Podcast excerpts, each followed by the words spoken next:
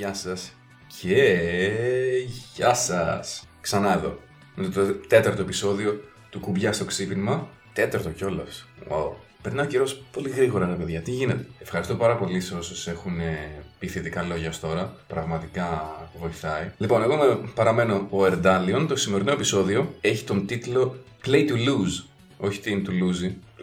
Ε, κακό αστείο. Είναι ένα έτσι μικρό λογοπαίγνιο πάνω στο γνωστό, μέσα σε εισαγωγικά γνωστό βιβλίο Play to Win του David Sirlin. Το έχει γράψει παλιότερα για το πώς να μπορέσεις να αποκτήσεις έτσι το mentality του νικητή. Υπάρχει και δωρεάν στο site του. Θα το λινκάρω στο βίντεο του YouTube που θα ανεβάσω. Και ε, Play to Lose το έχω ονομάσει έτσι γιατί ήταν πραγματικά το μότο που είχα πριν από 8 χρόνια, ήταν Μάιος του 2010, σε ένα τουρνουά που είχα κατέβει να παίξω.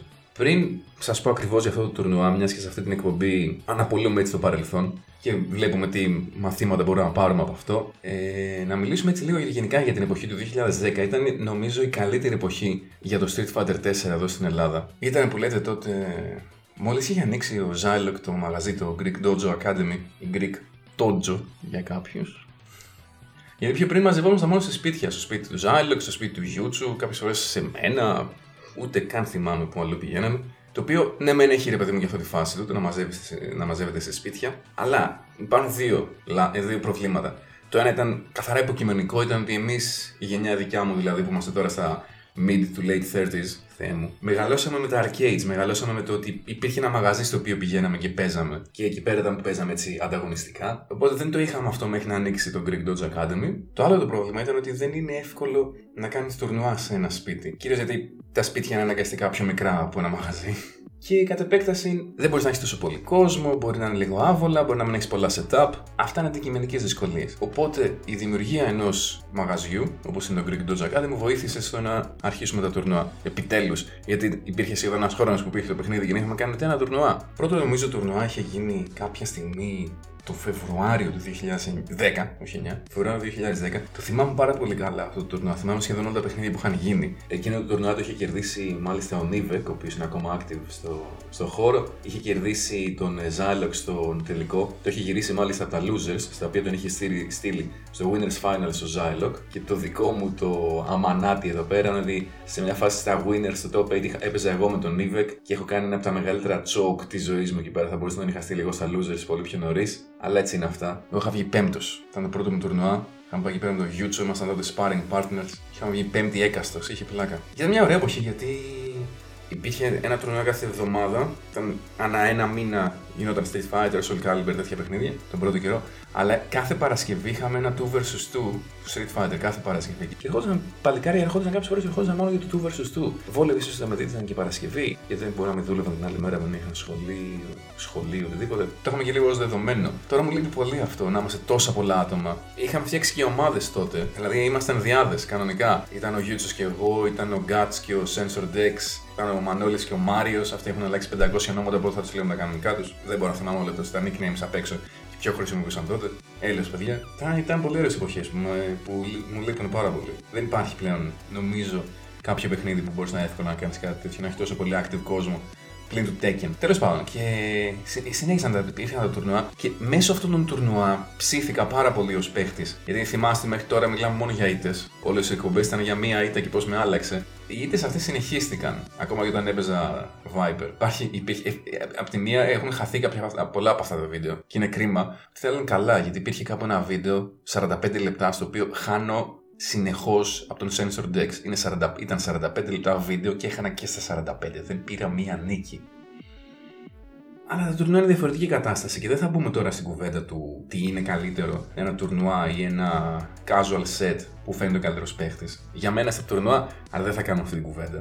Σιγά σιγά με όλη αυτή την ασχολία με το τουρνουά, χτίζει ένα mentality και όσο πας καλύτερα, το πιστεύεις, λες το έχουμε. Οπότε το γεγονός ότι υπήρχαν συνεχώς τουρνουά με έκανε, μου έδωσε έτσι ένα έξτρα κίνητρο να θέλω να παίξω πιο πολύ, να κάνω πιο πολύ training, να γίνω πιο καλός. Και με το που βγήκε το Super Street Fighter 4 τον Απρίλιο του 2000, τέλη Απριλίου 2010, ακριβώς 8 χρόνια πριν, περνάει ο καιρός, βάναυσα Απρίλιο του 2010 λοιπόν γίνεται το πρώτο τουρνουά, στο οποίο καταφέρνω και βγαίνω δεύτερος. Μεγάλη επιτυχία για μένα τότε. Δεν θυμάμαι καν τι είχε γίνει σε εκείνο το τουρνουά. Το μόνο που θυμάμαι ήταν ότι έχασα 2-0 από τον Sensor Deck στο τελικό. Γιατί κάποια πράγματα δεν αλλάζουν. Το υπόλοιπο τουρνουά είναι Τίποτα, ένα κενό. Ξέχασα να σας πω. Στο πρώτο τουρνουά, αυτό που πήρε ο Νίβεκ, ήταν όλοι. Όσοι παίζανε τότε Street Fighter ήταν Όλοι, όλοι όμως. Κάποιοι δεν είχαν αρχίσει ακόμα όπως ο Χάρος παίξει ο Κάσερν, ο, ο Void, ε, αλλά τότε ήταν όλοι, όλοι, όλοι. Μετά ήμασταν γύρω 31-32 άτομα. Σιγά σιγά άρχισαν να φεύγουν λίγο κάποιοι, κάποιοι δεν παίζανε, κάποιοι. Αλλά υπήρχε συνεχώς μια ροή ανθρώπων. Είχαμε έτσι ένα καλό player base στα 20 κάτι άτομα. Αυτό που βγήκα εγώ δεύτερος πριν έχει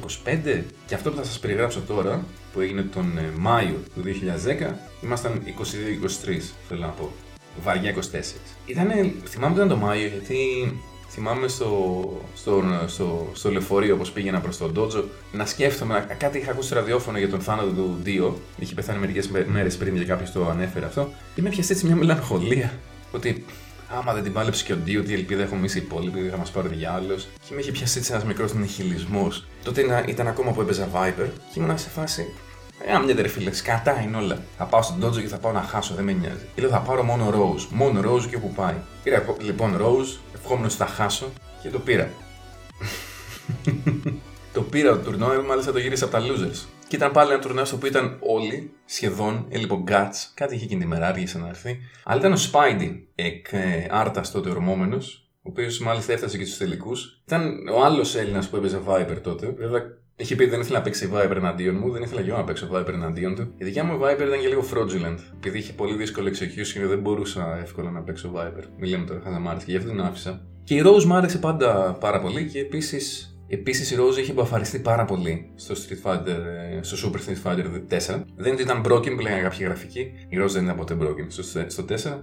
Αλλά ήταν viable. Ήταν πολύ καλή.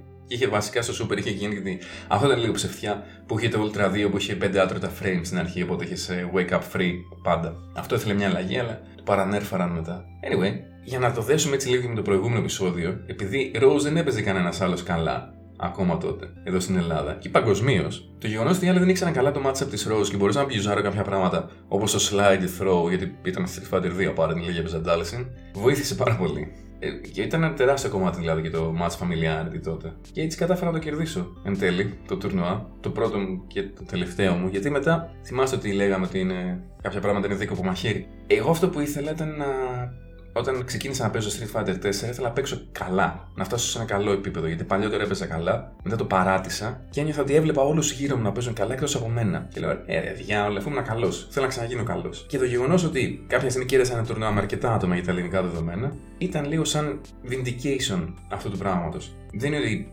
έβγαλα τα πολλά λεφτά γιατί τέλειωσε η καριέρα με οτιδήποτε. Απλά ένιωθα ότι στο Street Fighter 4 αυτό που ήθελα να κάνω το έκανα. Γι' αυτό μετά άρχισα να παίζω λίγο πολύ άλλα παιχνίδια. Και ο σκοπός μου ήταν πάντα μετά να πιάσω και το Marvel vs. Capcom 3 που είχε ήδη ανακοινωθεί τότε. Αλλά το θέμα είναι, δεν έχει τόσο πολύ σημασία αυτό, έχει όσο να αναλύσουμε το τι έμαθα από αυτή τη νίκη. Γιατί Μέχρι τώρα μιλάγαμε για το τι μαθαίνουμε από τις ήττες, αλλά μην το μην γίνουμε τελείως ισοπεδωτικοί, μαθαίνεις και από τις νίκες. Απλά τις νίκες τις βλέπουμε ως κάτι δεδομένο, ως κάτι που μας αξίζει και δεν καθόμαστε να τις αναλύσουμε ιδιαίτερα, ενώ τις ήττες τις βλέπουμε ως κάτι αποφευκταίο και συνήθως ψάχνουμε να βρούμε μια δικαιολογία για το τι έγινε και δεν ψάχνουμε να βρούμε τον πραγματικό λόγο. Αυτό λοιπόν που έμαθα με αυτή τη νίκη ήταν μια θε... δικαιώθηκε αποδείχθηκε μια θεωρία που είχα όσο έπαιζα με τους άλλους και έχανα βάναυσα. Είπαμε 45 λεπτά χωρίς νίκη. Κάποιες φορές έπαιρνα λίγες νίκες. Λίγες, αλλά πάντα είχα αυτή τη θεωρία ότι σε casuals έλεγα σκοπός μου είναι να κερδίσω δύο παιχνίδια. Ωραία, παίζαμε 20 και να έπαιρνα δύο. Θα ήταν επιτυχία σε ένα βαθμό. Σε ένα βαθμό πάντα, μην τρελαθούμε. Το θέμα είναι να θες να κερδίζεις γενικά. Αλλά αν βλέπεις ότι ο είναι καλύτερος, για μένα σημαντικό να προσπαθήσεις να το πάρεις δύο παιχνίδια στο σετ. Γιατί αυτό σημαίνει ότι έχεις τη δυνατότητα να του κερδίσεις δύο παιχνίδια. Να τον κερδίσεις μάλλον σε δύο παιχνίδια. Ή της σε ένα tournament setting, αν αυτά τα δύο παιχνίδια μπορείς να κερδίσεις ή τα δύο παιχνίδια που θα παίξεις εναντίον του, έχεις κερδίσει το set. Τον έχεις ρίξει στα losers. Αν είσαι στα losers, τον αποκλείεις. Είναι πολύ μεγάλη υπόθεση. Γιατί σε αυτό το τουρνουά που κέρδισα, έπαιξα με σχεδόν όλους τους καλούς Έλληνες παίχτες. Και το γεγονός ότι είχα παίξει σετ παλιότερα και τους είχα κερδίσει δύο παιχνίδια, με έκανε να πιστεύω ότι ναι, ρε φίλε, γιατί να μην είναι αυτά τα δύο παιχνίδια αυτά που θα παίξω τώρα μαζί τους και να τα κερδίσω; Γιατί συνολικά περισσότεροι από αυτούς ήταν καλύτεροι από μένα. Αλλά όχι εκείνη τη μέρα. Γιατί αυτά τα δύο παιχνίδια ήταν αυτά που χρειαζόμουν. Αυτό ήταν μια θεωρία που είχα βγάλει αρχικά κατά ανάγκη, για να μην πιάνει κατάθλιψη κάθε φορά που έχανα τόσο πολύ. Αλλά εν τέλει βρίσκω ότι, ότι με δικαιώνει, ότι είναι σημαντικό, ακόμα και αν ο άλλος είναι καλύτερος. Δηλαδή από, από το σημερινό επεισόδιο κρατήστε αυτό. Ακόμα και αν ο άλλος είναι καλύτερος να παίζετε, έχετε ως αρχικό σας στόχο να κερδίσετε δύο παιχνίδια. Γιατί μετά στο τουρνουά όλα μπορούν να συμβούν. Δεν θα πούμε τώρα σε λεπτομέρειες όπως να είναι τρία παιχνίδια, ξέρω εγώ, γιατί είναι τα losers finals και ιστορίες ή τα grand finals. Άμα έχετε φτάσει μέχρι εκεί, προφανώς είστε ήδη καλοί. Λέμε για τουρνουά όταν πρωτοξεκινάς και όταν είσαι ο Θεέ μου να μην βγω 0-2, να χάσω τα δύο πρώτα μου και να πάω σπίτι μου κατευθείαν. Ή εντάξει, κάποιες φορές παίζουμε εδώ πέρα ο όμιλος να είναι round robin γιατί δεν είμαστε εκεί πολλοί. Πάλι, δύο, στα δύο παιχνίδια είναι. Αν κερδίσετε ένα set που δεν περιμένετε θα κερδίσετε, μπορεί να βγείτε πολύ πιο μπροστά στους ομίλους και να περάσετε στον επόμενο γύρο. Αυτά για την ώρα. Θα, θα ήθελα να το κλείσω κάπου εδώ. Ευχαριστώ πάρα πολύ που ακούσατε αυτό το επεισόδιο και μείνετε μέχρι το τέλος. Θα τα πούμε σε μια εβδομάδα. Σιγά σιγά τελειώνουν οι ιστορίες που έχω έτσι από το παρελθόν, οπότε οι δικές μου, οι προσωπικές. Οπότε μάλλον θα αρχίσουμε να έχουμε και κάποιους guest για να μας πούν για άλλα παιχνίδια και για άλλες εποχές πιο παλιές για τη δικιά μου. Αργότερα αυτά. Για την ώρα σας αφήνω. Να είστε καλά, να περνάτε καλά και θα τα πούμε σύντομα. Ciao!